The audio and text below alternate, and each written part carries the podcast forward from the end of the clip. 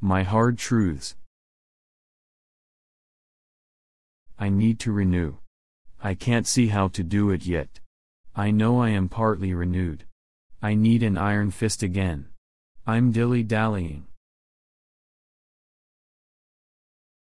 I have a deep seated shame in my high libido. I think a part of me believes it comes from good old dad molesting me. I think it comes from the fact that I have higher testosterone than most females. But I'm not sure. I don't like my hang ups. I don't like my issues.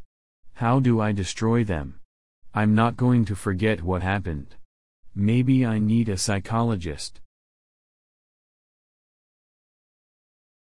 The fact that my first orgasm was forced onto me by someone else well before I was ready to experience it, and that person was related to me and someone I highly trusted before that has left me seeking other people because I never learned how to please myself. How do I jump this hurdle? I have been experimenting with self pleasure. I cannot cope with the fact that the libido is mine, I'd prefer to blame it on someone else and create a dependency.